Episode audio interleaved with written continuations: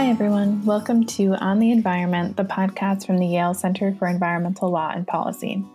I'm Jhena Vigrass, a master's student at the Yale School of the Environment. Today, I am speaking with Aisha Saad, who is currently a fellow of the program on corporate governance at Harvard Law School. Aisha contributed to a recently released book called Values at Work Sustainable Investing and ESG Reporting, which dives into the world of sustainable finance and explores how companies and investors can respond to a growing number of environmental and social issues. Aisha's chapter discusses the challenges of environmental, social, and governance, or ESG, reporting, corporate sustainability commitments, and investing in ESG funds. Aisha, thank you so much for joining us today. Thank you so much for having me, Jhena. So, in the book, Values at Work, you co wrote a chapter with Diane Strauss that explored the current state of corporate sustainability performance data and disclosure and ways that we can make that data and reporting more reliable. Can you tell us why you think that these improvements are important? Sure. So, companies are increasingly disclosing sustainability information to their investors and to the public. And investors are increasingly requesting this type of data, and they're using it to make investment decisions. Right now, we have a problem with the specificity, reliability, comparability, and legal actionability of this data. So, if information on companies' ESG govern- environment, social, and governance performance data is to be meaningful and actually to advance the desired ends of improving corporate sustainability instead of just serving as mere greenwashing, then it has to be improved. Great, thank you. So, you mentioned that there is this increasing demand for ESG investment funds, which is driving this investor push for more ESG data. What do you think is driving this demand for ESG investment funds? Is it public concern or investor concern or something else? So this demand is driven by a number of factors. Um, first is changing public attitudes towards corporations and the public's expectations from corporations the public zeitgeist is shifting with respect to corporations and to their broader role in society. 50 years ago, the expectation was that corporations existed to maximize profits, and considerations of social responsibility were pretty much considered fringe. More recently, however, the public considerations have changed, and now there's this expectation that corporations should do public good. Um, that's quite mainstream. Millennials are also an important part of this trend. They tend to express the objective of doing good with their investments, and they back, they, they back this up with their support of socially responsible investment, um, where they put their money. A second driver is the claim, albeit this claim is contested in the scholarship, that those companies that focus on ESG tend to outperform their peers. And so there's this financial drive. And a third driver is an evolving and expanded understanding of risk and the types of risks that should be managed by corporate management. There's this growing acceptance that corporate management should factor in risks arising from issues like climate change in order to do their job right. I'd say those are the three main drivers that I can think of. Great. So, with this um, increasing push for ESG funds, um, the chapter also discusses the current legal frameworks in both the US and the European Union, um, both of which are insufficient to ensure reliable ESG disclosures. In the US specifically, companies can help be held accountable to their sustainability reports through securities fraud litigation, which has its own challenges. So, do you think that one way to address this challenge is to require all companies to disclose their ESG data? And do you think that mandatory reporting requirements would actually improve the quality of companies' sustainability reports? Yes, absolutely one way to address this challenge is definitely to require all companies to disclose specific ESG data because this would afford investors access to consistent and comparable information across companies. And that enables them to make informed decisions when comparing between companies in the same industry or when engaging with corporate management to change particular practices in a specific company. So, mandatory reporting requirements allow for accessibility and availability of data but they don't necessarily ensure quality or reliability of the disclosed information. That's a problem. Um, this is typically accounted for by auditors, third party watchdog groups like NGOs, and regulatory enforcement mechanisms. Um, we see this in Europe, for example. In 2014, we write about this in the chapter, the European Union enacted the Non Financial Reporting Directive, and that required companies with more than 500 employees to disclose a non financial statement along with their financial filings. This included environmental and social data, like the company's share of renewable energy, water and air pollution, gender equality, amongst a host of other things. And the directive also required that companies describe their principal risks and policies associated with sustainability, risks of adverse impacts, and due diligence processes. Now, this requirement did allow for more widely accessible data, but it didn't get around the problem of reliability of this data. And four years later, an evaluation of these disclosures found that 27% of issuers providing uh, these kinds of disclosures were actually providing boilerplate language, and 35% were failing to provide at least one piece of mandatory information. Without auditing or actionability for misleading statements, investors are left to validate this information themselves, and that's virtually impossible. Um, that process is very resource intensive, and it's almost inconceivable to do for every company in an investor's portfolio. Wow.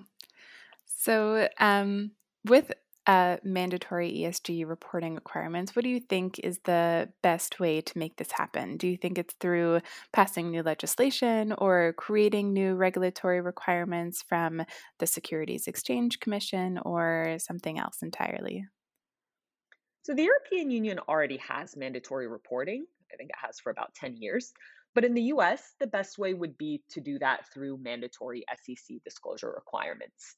Um, right now, SEC regulations and guidance only require disclosure of ESG issues when they're considered material to a reasonable investor. And what that means is that this information alters the total mix that's the legal term or the, the legal standard alters the total mix of information available to an investor um, based on the changing expectations of both socially responsible investors who self identify as such and mainstream investors who themselves declare this information to be important to their invest- investment decisions, the argument can certainly be made that ESG disclosures are now material in today's investment marketplace.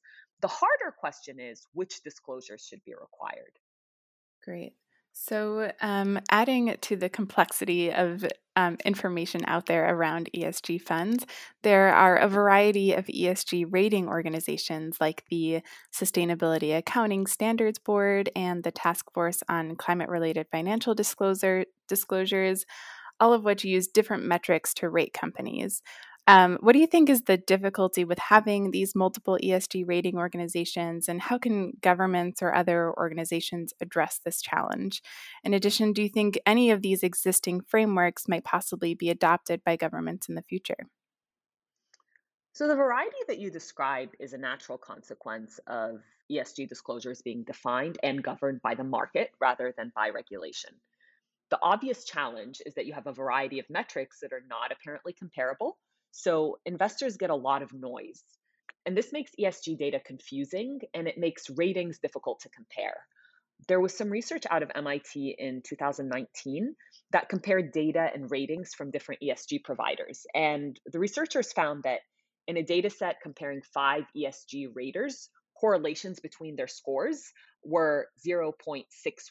And for reference, the, the, the correlating um, score for correlation between credit ratings is 0.99. So difference between the two is quite big. Um, the point there is that there's quite a significant variance between the ratings provided by different ESG providers.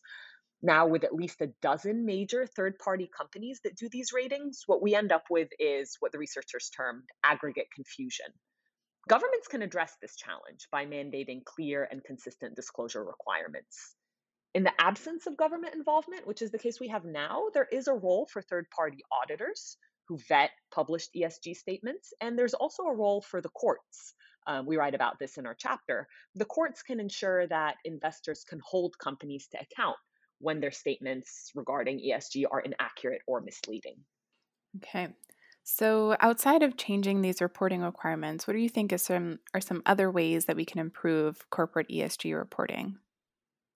One specific way that Diane and I talk about in our chapter is the legal approach to improving ESG reporting um, or, or the legal accountability for ESG reporting. In previous research, we identified three key criteria that courts consider when determining whether or not a corporate statement is material. And what that means is that investors can sue based on the inaccuracy or misleading nature of that statement. Um, these three factors are the type of document where the statement appears. Is it in financial reporting? Is it in uh, voluntary sustainability reports? Is it on websites? Is it in uh, press releases? Um, number two is how general or specific the statement is. And number three is the statement's time posture, meaning is it forward looking or is it present or backwards looking? Already, courts consider statements made in a variety of formats and publications to be potentially material, meaning that investors can sue uh, based on the inaccuracy or misleading nature of these statements, provided that this information informed a reasonable investor. The more specific a statement is, also the more likely that courts are to consider it material and to allow investment claims to move forward. And statements about the past or the present are more likely to be considered material than ones about the future. Those are almost categorically dismissed um, as not being actionable for investors. Now, this leaves a big gap with respect to aspirational statements and commitments made by companies. And this is characteristic of a lot of statements that are made in ESG reports. Um, these are almost categorically inactionable, and they are a part of ESG, uh, of ESG disclosure, and investors do rely on them when gauging a company's culture, when projecting prospective performance based on, uh, for example, commitments to reducing greenhouse gas emissions or commitments to reducing uh, carbon footprint.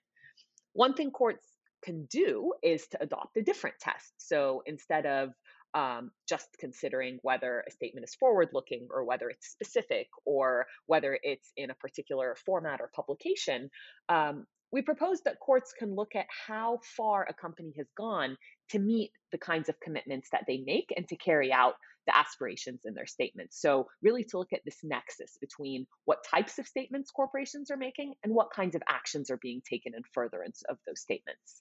But this is a double edged sword because as companies face greater liability for the substance of their disclosures, they're also likely to become more reticent and to disclose less. So, you mentioned that companies might become more reluctant to sharing information in their sustainability reports. Um, can you say why that is and how we can address that challenge? Sure. So, the information that companies are sharing in these voluntary sustainability reports is not required. And companies are really carrying out a kind of balancing test when deciding what information to share and how much to share.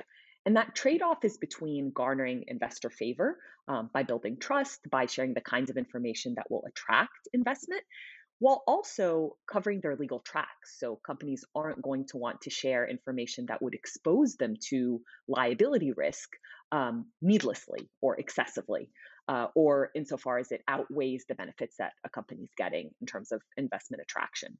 Um, so if there's too much liability put on the types of statements that companies are disclosing, that tips the balance too much to the disfavor of disclosure. Uh, and the reason I said this is a double edged sword is that that's actually going to deprive the market of information. Even if right now we have a mix of valuable disclosures and noise, we have information that's getting put out there, and there is a soft law value um, of the changing mindset that disclosing this information effects internal to the company. So, as companies are disclosing their information, it's at least on the radar as something that should be monitored, that comes into conversation. By increasing the, li- the legal liability, we're shutting off this valve. Um, and that means that those internal conversations and the general mainstream uh, uh, metrics that are being discussed are going to be cut off. Right. We have a new president coming in, um, which is exciting. And um, can you tell us how you think the incoming Biden and its administration might incorporate ESG data reporting into its larger climate goals? And how have you seen companies respond to the election in terms of their sustainability performance or reporting? Yeah, that's a really important question. Um, the Biden administration has demonstrated so far that climate will be a priority across the government, and the cabinet picks so far have evidenced that. And I don't expect the SEC to be any exception, the Securities and Exchange Commission. Um, the current SEC chair has announced that he'll be leaving at the end of the year, uh, about six months, I think, before the end of his uh, term, which gives President elect Biden the opportunity to appoint an interim commissioner. And this would shift the balance in the SEC to Democratic control. I anticipate that the Biden administration's more activist climate policy will be supported by more mandatory ESG disclosures, particularly around issues of climate risk. And this expanded disclosure is a means to expand the variables that corporations take into account internally. It is possible that the Biden administration will insist on mandatory ESG disclosures, and I guess we'll be hearing a lot more on that during the SEC commissioner hearings companies have already been moving in the direction of more reporting and more attentiveness to sustainability performance as a response to market demands, even in the absence of a more favorable administration. And it can only be expected that this will be further amplified by more by by a more sustainability minded uh, Biden administration.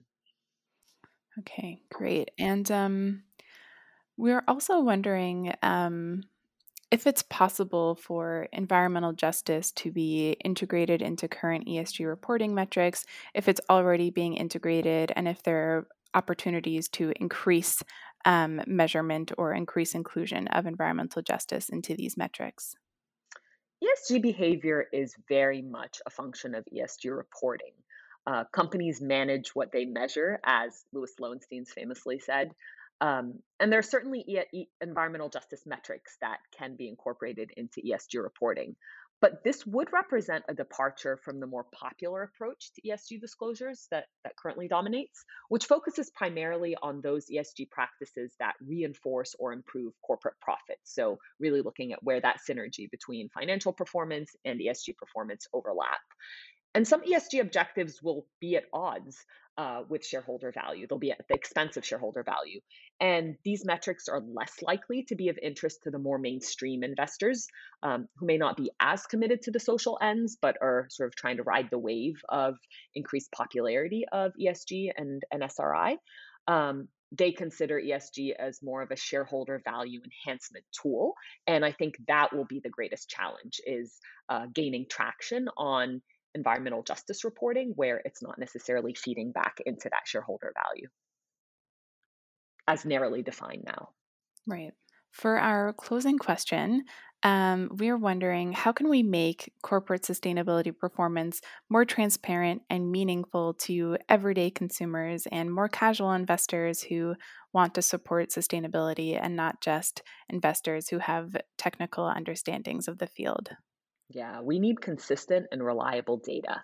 And this can best be ensured through clear mandatory disclosures, through independent vetting and auditing of these disclosures, and by providing legal recourse for investors when disclosures are found to be false or misleading. I think those are the three key prongs um, to making sure that more casual investors can support sustainability. Great. Well, thank you so much, Aisha, for joining us today. It's been a real pleasure.